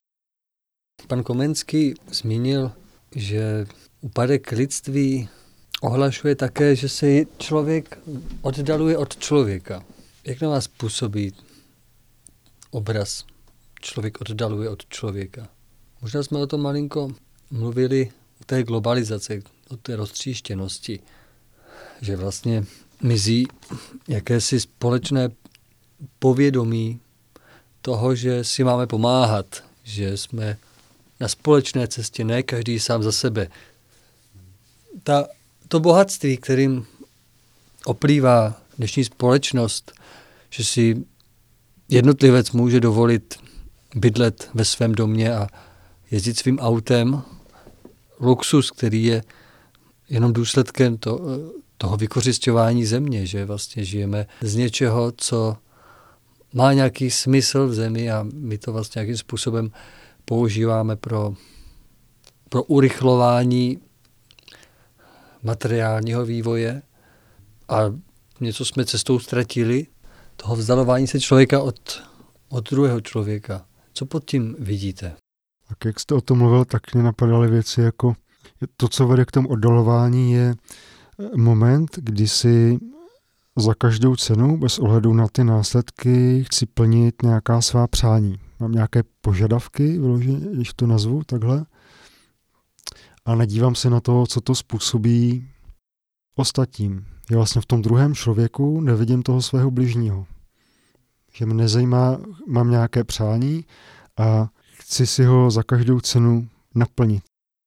Myšlenka pana Švajcera, Alberta Švajcera, že celá budoucnost lidstva záleží v tom, aby každý ve svých daných poměrech se snažil prokazovat lidem pravé lidství. Že vlastně lidství není odvislé od poměru. Tady zdůrazňuje, že člověk může být lidský, ať je nejchudším nebo nejbohatším. Že ho to vždycky bude zdobit a vždycky to může projevit. A že tady podtrhl to, že na tom celá budoucnost záleží. A já se vrátím k tomu pojmu bližní. To bude dnes poslední takový pojem. Toto krásné slovo vlastně nejvíce lidem zdůraznil asi Pán Ježíš, veliký učitel lidství. Lidem, kteří se ho ptali, jak mají nalézt blaženost, jak mají mít podíl na Božím království. A on odpovídal, nevím přesně jakým způsobem, ale že mají milovat Stvořitele celým svým srdcem, celou svou myslí, celým svým životem a bližního svého jako sebe samého. Takže zmínil bližního svého. A jak vy rozumíte tomuto miluj bližního svého jako sebe samého? No, že to je práce především pro nás samé. Milovat sebe samé je ten předpoklad, což nemusí být tak jednoduché, jak se na první poslech zdá. A nevnímám to jako podnět k nějakému bezbřehému přijímání bližních, jak je to někdy pojímáno, ale k tomu zdravému uvědomění si, jaký jsem já, jaký je ten druhý a v tom vzájemném respektu, přestože s tím druhým třeba nesouhlasím, ale můžu se zachovat tak, že třeba tomu člověku to nemusí být příjemné, ale bude mu to prospěšné. Že nemusí být vždycky pomocí takový ten soucit, ta láska, jak se někdy podává v tom křesťanském duchu. Když to vezmu milovat, tak milovat každého, kdo usiluje ke světlu. Je vlastně u těch lidí, kteří vědomě nemají v sobě tuhle touhu, vědomě slouží té druhé straně, tak tam není na místě nějaký soucit, Nevím teďka o žádné nenávisti nebo agresivitě, ale o tom, že není prospěšné jim třeba nějak ustupovat. Že to není vlastně budující ani pro jednu stranu, že to by to způsobilo právě třeba škody nám samotným, ale vlastně i těm druhým, protože bychom je podporovali v tom nesprávném jednání. Já jsem o tom dlouho přemýšlel právě, protože někteří lidé vnímají, že všem musí pomáhat. A oni potom můžou pomáhat i tam, kde vlastně to škodí. Můžou vlastně nosit munici nepříteli. Jenom proto, že si o to řekl, že je poprosil. Když to řeknu v nějakém obrazu, který je pak tou municí zastřelí. A my musíme být vlastně na zřeteli neustále duchovní vývoj druhého člověka. Ne jeho pozemské blaho nebo jeho potěšení. Takže no to pořadí miluj nejprve stvořitele, to znamená jeho vůli, jeho stvoření, život. A teprve potom bližního jako sebe samého. Pokud ten člověk nejde tou cestou, pokud nemiluje stvořitele a jde proti němu, tak nesplňuje vlastně tu podmínku toho být mým bližním. V Biblii je na to odpověď, je to podobenství o Samaritánovi, kdy se právě ptal jeden zákonník, nebo někdo chtěl pána Ježíše zkoušet, chtěl nějak jako ho přechytračit a právě se ptal, co má dělat, aby měl podíl na království nebeském. Pán Ježíš mu řekl ty 2 zákony a on se zeptal, a kdo je mým bližním? A on mu řekl, jeden muž byl na cestě z jednoho města do druhého, cestou ho přepadli lupiči, okradli ho, zbili a polomrtvého nechali v příkopě. A šel tou cestou kněz a vida ležet polomrtvého, nehodilo se mu se držovat, tak se mu vyhnul. Tou cestou šel ještě i další nějaký pobožný muž a také se mu vyhnul. A pak tou stejnou cestou šel právě ten Samaritán a ošetřil ho a na svém oslu ho přivezl do blízkého hostince a tam zaplatil ještě tomu hostinskému, aby se o něj postaral. A když toto Ježíš dořekl, tak se podíval na tazatele a řekl mu, ať si sám odpoví, kdo byl bližním toho zraněného. Na tomto jednoduchém příkladu vlastně vysvětlil velikou moudrost, tu, kterou my musíme vnímat, že skutečně všichni lidé na zemi nejsou našimi bližními. Ale přesto Pán Ježíš mluví v jiném místě, že milujte své nepřátele.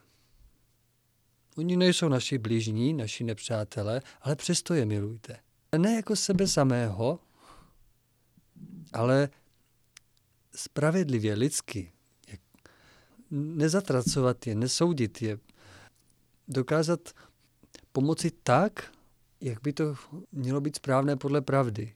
Učit se to, protože i toho nepřítele mnohdy ten moudrý čin může přivést na správnou cestu, což jsme viděli v mnoha případech. A musíme stát pevně vůči všemu špatnému, protože pokud bychom ustoupili, tak bychom vlastně dovolili, aby to rostlo a sílilo. Tak by nakonec jsme dopadli špatně sami. Takže, pane Radku, mám tady ještě jednu věc. A je to takzvaná otázka na závěr. Je to otázka od žen, protože náš pořad je určen pro muže převážně a ženství je to, co my musíme chránit a usilovat o to, aby mělo dost prostoru, aby se stalo skutečně tím, čím být má. A otázka zní, všichni, co alespoň trochu chceme vidět pravdu, vidíme, jak lidstvo upadá. Úpadek vidíme ve všem a každý si myslí, že sám s tím nic neudělá a tak málo kdo chce začít svým malým dílem. Ptám se, co si myslíte, že by měli konkrétně současní muži změnit na svém chování se v běžném životě a co ženy? Pokud něco takového pociťujete, co teda konkrétně změnit v moderní společnosti? A co s tím dělat, když se ženy i o zlepšení usilují, ale nedaří se jim to? Když je to příliš těžké. Může muž nějakým způsobem tomu být nápomocný? To je otázka žen. Tak já to řeknu obecně nejdřív pro ženy i pro muže. Tím předpokladem je milovat svého stvořitele. A na tomhle společném základě už si pak jak ženy, tak muži můžeme stavět další stupínky a usilovat o to být lepšími. Mně se ještě vzpomíná takový obraz, vlastně zážitek jedné mojí známé, která když vychovávala svého malého synka, tak jednou byla právě v takovém rozpoložení, že na ní doléhaly takové ty různé chmury toho života. Jestli se věci budou dařit, jestli má vůbec smysl o něco usilovat a podobné věci. Byla ještě zatažená obloha. A to dítě odpovědělo, ale maminko, nad těmi mraky přece svítí slunce. Tak abychom nezapomněli, že ten zdroj všeho života je tady pořád nad námi a ta pomoc je pro nás pořád připravena a záleží jenom na nás, jestli my tou svojí námahou se jí otevřeme a dáme jí ten prostor.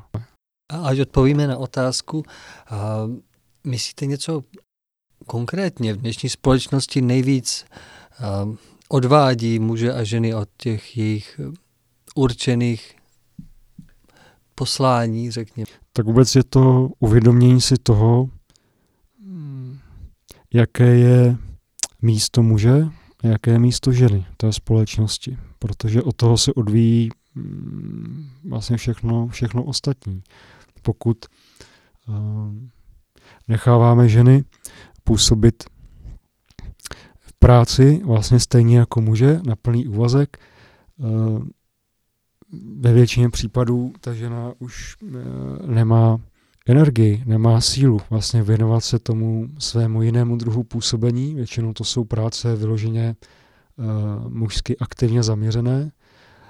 Ty ženy to zvládnou, ale pak přestávají být ženami, nebo jim to způsobuje zdravotní problémy a to vnímám jako velký úkol nás mužů. Tohleto se snažit přenastavit a vážit si těch žen, které usilují k tomu dobrému, jak jste říkal, posilovat je v tom, že to má smysl, že to je to nejlepší, co nám mužů nebo pro celý svět, co ta žena může přinést. Protože muž ji v tom jejím působení nenahradí. Děkuji, pane Radku, za vaše slova, za vaši dnešní návštěvu. Možná jste už slyšel předchozí díl a proto víte, že se vás teď zeptám na to, kdo bude pokračovat v našem řetězu důvěry, kdo bude v našem studiu hovořit příště na téma, které ukáže další díl příběhu mezi cizími národy. Koho si vážíte, komu důvěřujete, o kom víte, že se snaží podobně jako vy usilovat o něco, co lidství na zemi potřebuje, co člověk je povinen svému stvořiteli. Napadá mě jméno muže, kterého si vážím, A je to... Pane, těšíme se na vás. Tak já se pro dnešek loučím s panem Radkem. Děkuji za dnešní rozhovor a doufáme, že to, o čem jsme dneska hovořili, přispěje alespoň trošku k nějakému povědomí, že lidé, kteří se snaží o to též, co my, v tom nejsou rozhodně sami. Ano. Děkuji, pane Marku, přeji dobrý večer všem posluchačům a posluchačkám. Krásný večer a naslyšenou. Naslyšenou.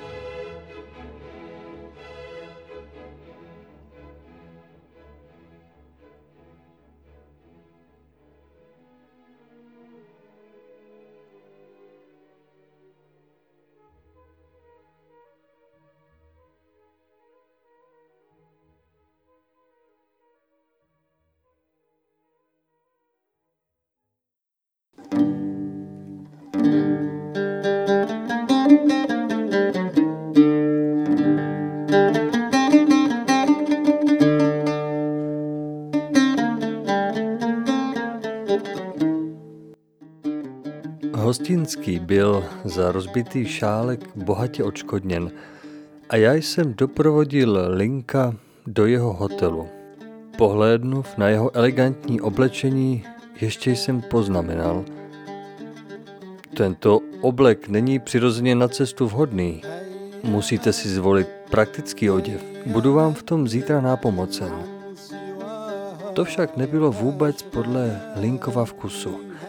Zarmouceně se díval na své pěkné hedvábné kalhoty, ve kterých se on sám cítil velice dobře. Ostatně bych vás chtěl ještě poprosit, abyste pokud možno s cizími lidmi málo mluvil, o naší cestě se přitom ale vůbec nezmiňoval.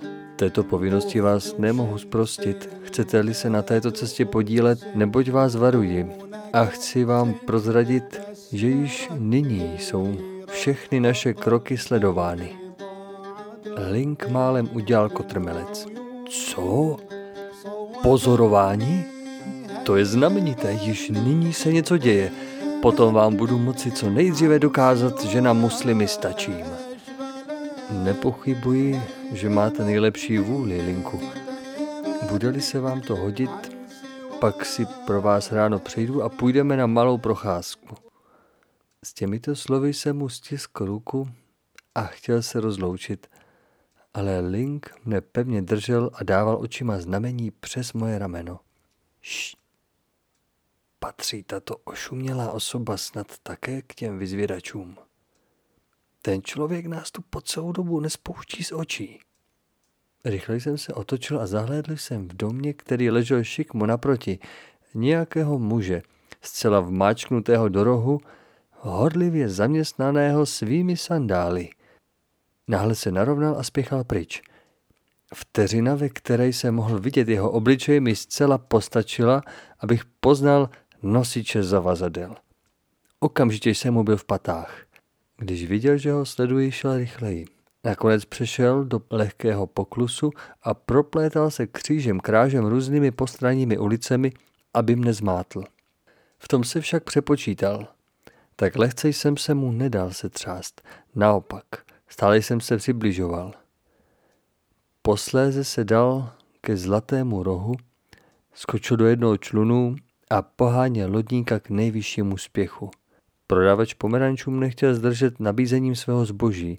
Musel jsem ho prudce odstrčit a skočil jsem do nejbližšího člunu, házej kajjimu jeden medžie. To působilo tak zázračně, že jsme střelbitě vyrazili za uprchlíkem. Protože se již stmívalo, nemohl jsem dopustit, aby se zvětšovala vzdálenost mezi námi. Téměř současně jsme dosáhli břehu v Galatě. Nyní mne od něho dělilo jen 10 kroků. Zvolal jsem na něho. Stůj, chlapíku! Neunikneš mi! A 2 skoky jsem byl u něho. Uskočil. Obrátil se ke mně a šlehl po mně pohledem se zžírající zuřivostí. Počkej, pse! Zaskřípal. Vytrhl z opasku nůž a ohnul horní část těla dozadu. Podle tohoto pohybu, jakož i podle toho, jak uchopil nůž a držel ho, jsem ihned poznal, že nebude bodat, nýbrž házet. A rychle jsem uhnul stranou. Opozdit se o vteřinu a nůž by býval vězel v mém hrudníku. Protože jsem však ještě pevně nestál, zasvištěl okolo a zranil mne lehce na levé paži. Hned po vrhu muž pokračoval dále ve svém útěku. Nyní jsem ho musel tím spíše dostihnout, takže jsem doslova za ním letěl.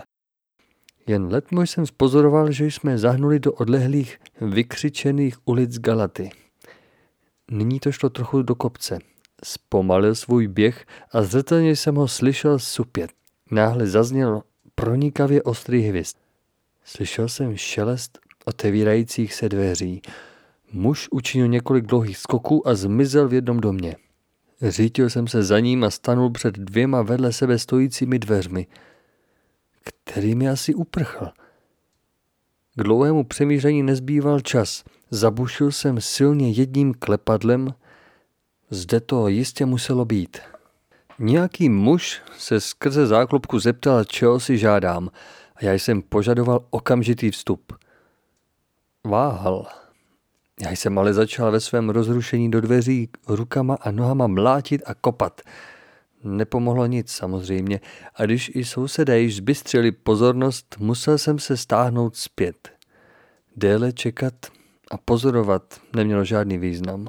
Neboť mi bylo známo, že se lze po plochých střechách lehce dostat od jednoho domu k druhému, a tak jsem si mohl být jist, že se pronásledovaný nyní již v tomto domě nezdržuje.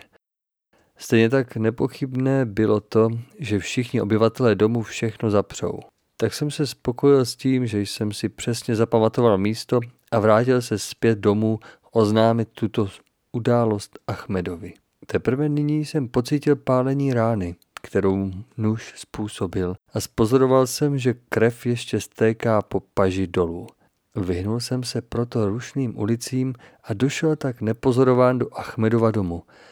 Achmed mne očekával a nemálo se polekal mého vzezření. Avšak já jsem ho uklidnil, vyprávěl mu o Linkovi a on byl ochoten vzít Vídeňáka s sebou, neboť jsme nepochybovali, že ho brzy přejde chuť a odcestuje zpět do svého císařského města. Achmed mne pečlivě obvázal, nechal do mého pokoje přinést jídlo a jako v dřívějších dobách byli jsme zase jednou spolu. Nyní bych rád slyšel tvůj návrh, začal. Co by teď podle tebe bylo třeba učinit? Ještě jsem se pevně nerozhodl, ale chtěl bych také hned vyrazit. Již odpoledne jsem o tom mnoho přemýšlel a odpověděl jsem, kdybych ti směl poradit, měli bychom brzy, jak jen to bude možné, odcestovat přímo do Smyrny, abychom odtud sledovali stopy. Přirozeně nesmíme sebou vzít žádný velký doprovod. Zamyšlen podepřel si Achmed hlavu rukou. Po krátkém uvažování se rozhodl. Máš pravdu, odcestujeme.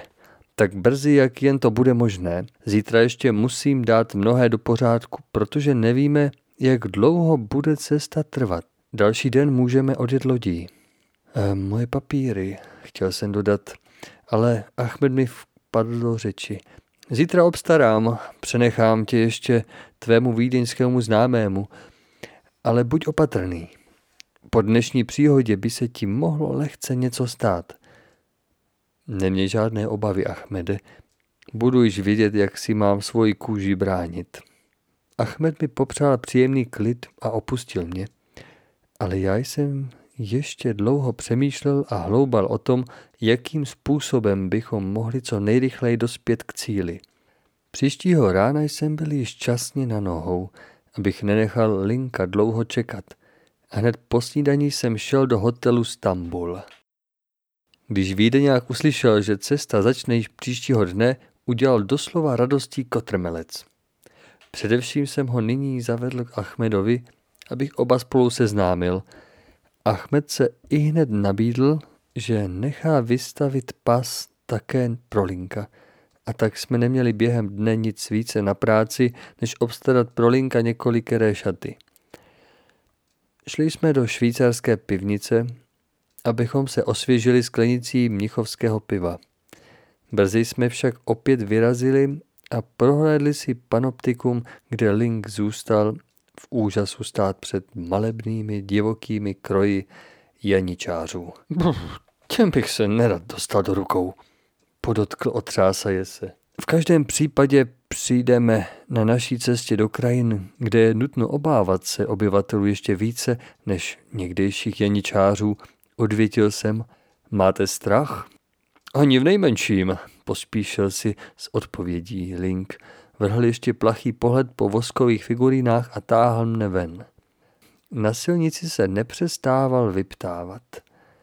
Jednou to byla kolem jdoucí mohamedánka zahalená závojem, která vzbudila jeho pozornost, jindy Kurd, potom prodavač masa, anebo také houf oslů, kteří byli naloženi cihlami a nemilosrdně byti holemi na již krvácející boky. Také byl rozhněván nad tím, že na budově nádraží jedny hodiny ukazovali čas evropský a druhý turecký.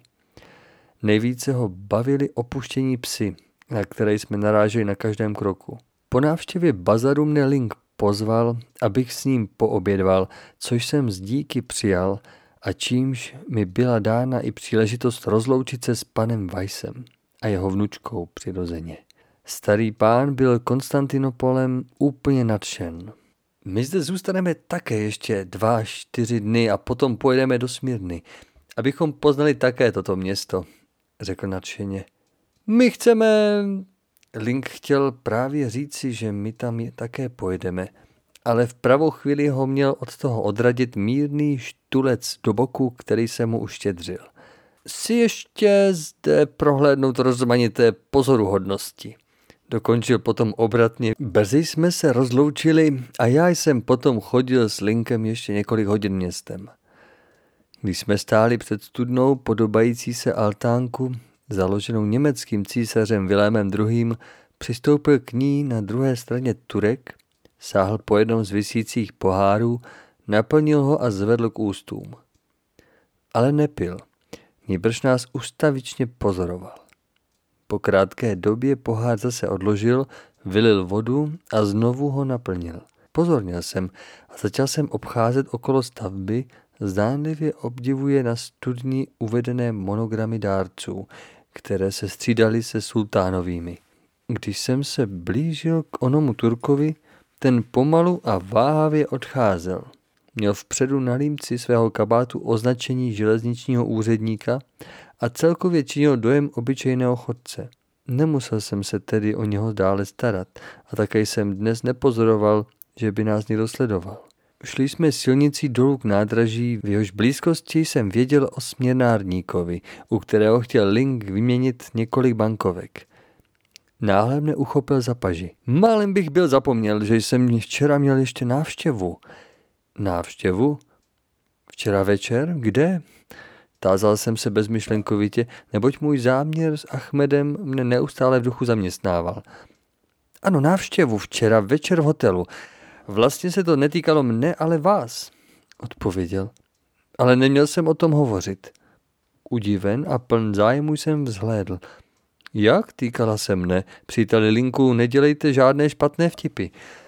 Není to žert, jsem úplně rozumný. Bavil jsem se opravdu znamenitě. Byl to ostatně váš přítel, který vás chce ještě krátce před vaším odjezdem překvapit. Okamžitě mi bleskla myšlenka, že se pokoušel u Linka zjistit náš odjezd. Co chtěl tento šlechetný přítel vědět? Mluvil německy nebo vás za jednu noc naučil turecky? Tázal jsem se s největším klidem, ačkoliv mnou cloumala zlost ve všech údech. Hovořil výborně německy, znamenitě jsem se bavil a pořádně s ním popíjel. Copak jste neslyšel moje varování? Vyšel jste snad ještě jednou? Vyšel? Ne. Byl jsem jenom ve svém... Já jsem vás ale přece prosil, abyste se o naší cestě nikomu nezmiňoval. To bylo něco zcela jiného. Přece váš přítel. Co chtěl? Co vlastně chtěl? Ptal jsem se netrpělivě. To zůstane zatím mým tajemstvím. Odpověděl po krátké úvaze. Směje se. Tušil jsem celou souvislost a byl rád, že Link ještě nic bližšího nevěděl. O Alžbětě jsem s ním zatím nehovořil, ale Vítka nemohla Linkovi uškodit, protože když se k nám chtěl připojit, musel se bezpodmínečně podrobit. Zatím ještě žádnou škodu nezpůsobil, ale mohl přece později svou žvanivostí a důvěřivostí sebe i nás vystavit nebezpečí. Proto jsem řekl hněvivým tónem. Podívejte se, Linku, na společnou cestu s vámi není pomyšlení. Jste zde sotva jeden den, necháte se přes moje varování napálit tím nejlehčím způsobem, čímž Achmedovi a mě těžce škodíte. Překvapeně se na mne nejprve podíval, pak jeho obličej zčervenal, jeho knír se zježil a vzrušeně volal. Co? Napálit? Pane, chcete mne urazit? O tom není řeči. Zde platí jiné zákony a nemohou zde vždy přicházet i v úvahu společenské předpisy. V zemi, kde se o osobní bezpečnost musí postarat každý sám, přestává přehnaná ohleduplnost, které jsme uvykli v salonech a která je v základě vždy jen bezedným předivem lží a přetvářky. Nyní jsem opravdu vzplanul hněvem. Mám vám odhalit celé tajemství? Domělý přítel chtěl jenom vědět, kam cestujeme a co podnikneme. Toto byste mu byl bez rozpaků řekl, kdybych byl s vámi o tom hovořil. Co? To nebyl vůbec žádný přítel. Ukončil jsem jeho započatou větu. Nýbrž posel jednoho docela obyčejného taškáře, který si přece vzal padoušský kousek. Tudíž vás nesmíme vzít sebou, neboť by se mohlo stát, že by nám jedné noci kvůli vaší neopatrnosti nebo neuposlechnutí našeho varování byly uříznuty hlavy. Při těchto slovech se zdál být velmi sklíčený. Bezečně sáhl po svém krku, jako by se chtěl přesvědčit, že mu hlava ještě pevně sedí a šel němě vedle mne. Jenom občas po straně na mě plaše pohlédl. Bylo mi líto, že jsem musel tak ostře hovořit, ale bylo bezpodmínečně nutné, aby se napříště zcela podrobil našim pokynům. Nechtěli by se podrobit, pak by bylo lépe, kdyby se vrátil. Během tohoto rozhovoru jsem neustále pozoroval okolí, zda nás někdo nesleduje. A skutečně se zdálo, že tomu tak je, neboť v přiměřené vzdálenosti se sem za námi loudal Turek, který byl u studny. Abych měl jistotu, zda nás opravdu sleduje, vstoupil jsem rychle rozhodnut do nejbližší kavárny. Chceme pro mne koupit šaty? Tázal se Link při vstupu. Nepotřebujeme žádné, odpověděl jsem. Ale včera jsme přece o tom hovořili. Zajisté, ale s námi necestujete. To nemyslíte vážně. O, přece. Nyní mi podal ruku přes stůl. Zde je moje ruka. Nenechám se zase oklamat a budu se přesně držet vašich pokynů. Rád jsem souhlasil, neboť jsem ho chtěl skutečně jen postrašit. Ano, milý Linku, zde musíte odložit mnohé, co se v některých zemích zdá nepostradatelné. A bude toho ještě více, až přijedeme do vnitrozemí, kde platí pěstní právo. To má také své klady. Můžete tak každému darebákovi, se kterým se setkáte, strhnout masku z obliče a říct si mu plnou pravdu, aniž byste se musel obávat, že vás proto bude žalovat a že přes jeho špatnost bude ještě právo na jeho straně. Jenom proto, že našel cestu, jak obejít zákon. Neměl by být postaven na první místo mezi darebáky a být co nejtvrději potrestán právě ten, kdo umí obcházet zákony. Byl jsem svědkem toho, jak jeden muž, který v očích všech, kteří ho znali, platil za podvodníka, jehož veškeré myšlení a snažení bylo zaměřeno jenom na ošizení a poškození bližních, který rafinovaným jednáním uvrhl stovky rodin do nesmírného utrpení a který přesto vedl zcela pohodlný, nerušený život a byl také nemálo na svoje chytráctví domýšlivý, čímž se při každé příležitosti chlubil. Pojďte k hrdým, svobodným Arabům, k obávaným Kurdům nebo k nějakému jinému národnímu kmeni, který ještě není narušen kulturou, a uvidíte, že lidé jako ten, jehož jsem výše popsal, by tam brzy obdrželi svoji spravedlivou odměnu. Škrtněte salonního hrdinu a buďte člověkem. Zanechte všechnu zdvořilou a falešnou ohleduplnost a buďte otevřený a spravedlivý. Přece si také něco objednáme. Hostinský se již dlouho po nás dívá. Nechte mne objednat, prosil Link. Učinil jsem pokrok. Učil jsem se turecky ze své knihy. A téměř celou noc. Pyšně se nyní postavil a zvolal z plných plic. Kajdži! Nejblíže sedící se udiveně ohlédli, ale já jsem mu zašeptal. Říká se kavedži. Vždyť Kajdži je lodník. Jeho pýcha okamžitě opadla a už jen šeptal. Pokračujte. Vzal děs celou tureckou řeč. Poté, co jsme seděli půl hodiny s kávou, kterou jsem objednal, byl čas jít. Ale ani ne po 50 krocích jsem uviděl zase onoho železničního úředníka, který se od někud vynořil a šel za námi. Přistoupil jsem k výkladní skříni a nechal ho přejít. Potom jsem šel zpět a zahnul do jedné málo živé postranní ulice. Kdyby šel také zde za námi, měl bych podnět ho oslovit. Přistoupil jsem k výkladní skříni a nechal ho přejít. Potom jsem šel zpět a zahnul do jedné málo živé postranní ulice. Zmírnil jsem svoje kroky, aby mohl získat čas. Dlouho jsem čekat nepotřeboval. Z rohu již přicházel dotyčný. Občas jsem zůstal s Linkem stát, jako bychom se zabývali horlivým rozhovorem, a tak musel Turek, jestliže jeho chování nemělo být nápadné, přicházet stále blíže. Konečně jsem se obrátil a přistoupil tvrdě k němu. Polekaně ucouvl zpět. To nečekal. Proč nás sleduješ? Osopil jsem se na něho. Ten člověk vypadal asi na 30 roků. Rychle se zase vzpamatoval a vzdorovitě mi pohledl do obličeje. Chraň Allah tvůj rozum. Já tě nesleduji. Tato cesta slouží všem, odpověděl. Díval jsem se mu pevně a klidně do očí a nápadně jsem si pohrával s rukojetí dýky. Ustoupil zpět. Ale já jsem zase přistoupil k němu a řekl rozhodným tónem. Nelži, znám tebe a tvého pána a chci ti říci jedno. Jestliže nás budeš nadále sledovat, tak neuvidíš více ani ty, ani tvůj pán zítra slunce zapadat. Ztratil svoji sebejistotu a zbledl. Rychle jsem se otočil a šel dále, zatímco Turek zahnul do jedné z ulic.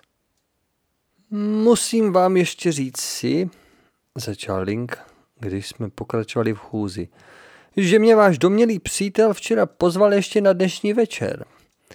Neměl jsem přirozeně o tom nikomu vyprávět a dnes večer ho mám očekávat u vojenské hlídky na mostě v Galatě. Chce mne zavést do harému. Samozřejmě tam nepůjdu. Vždyť to je velmi zajímavé.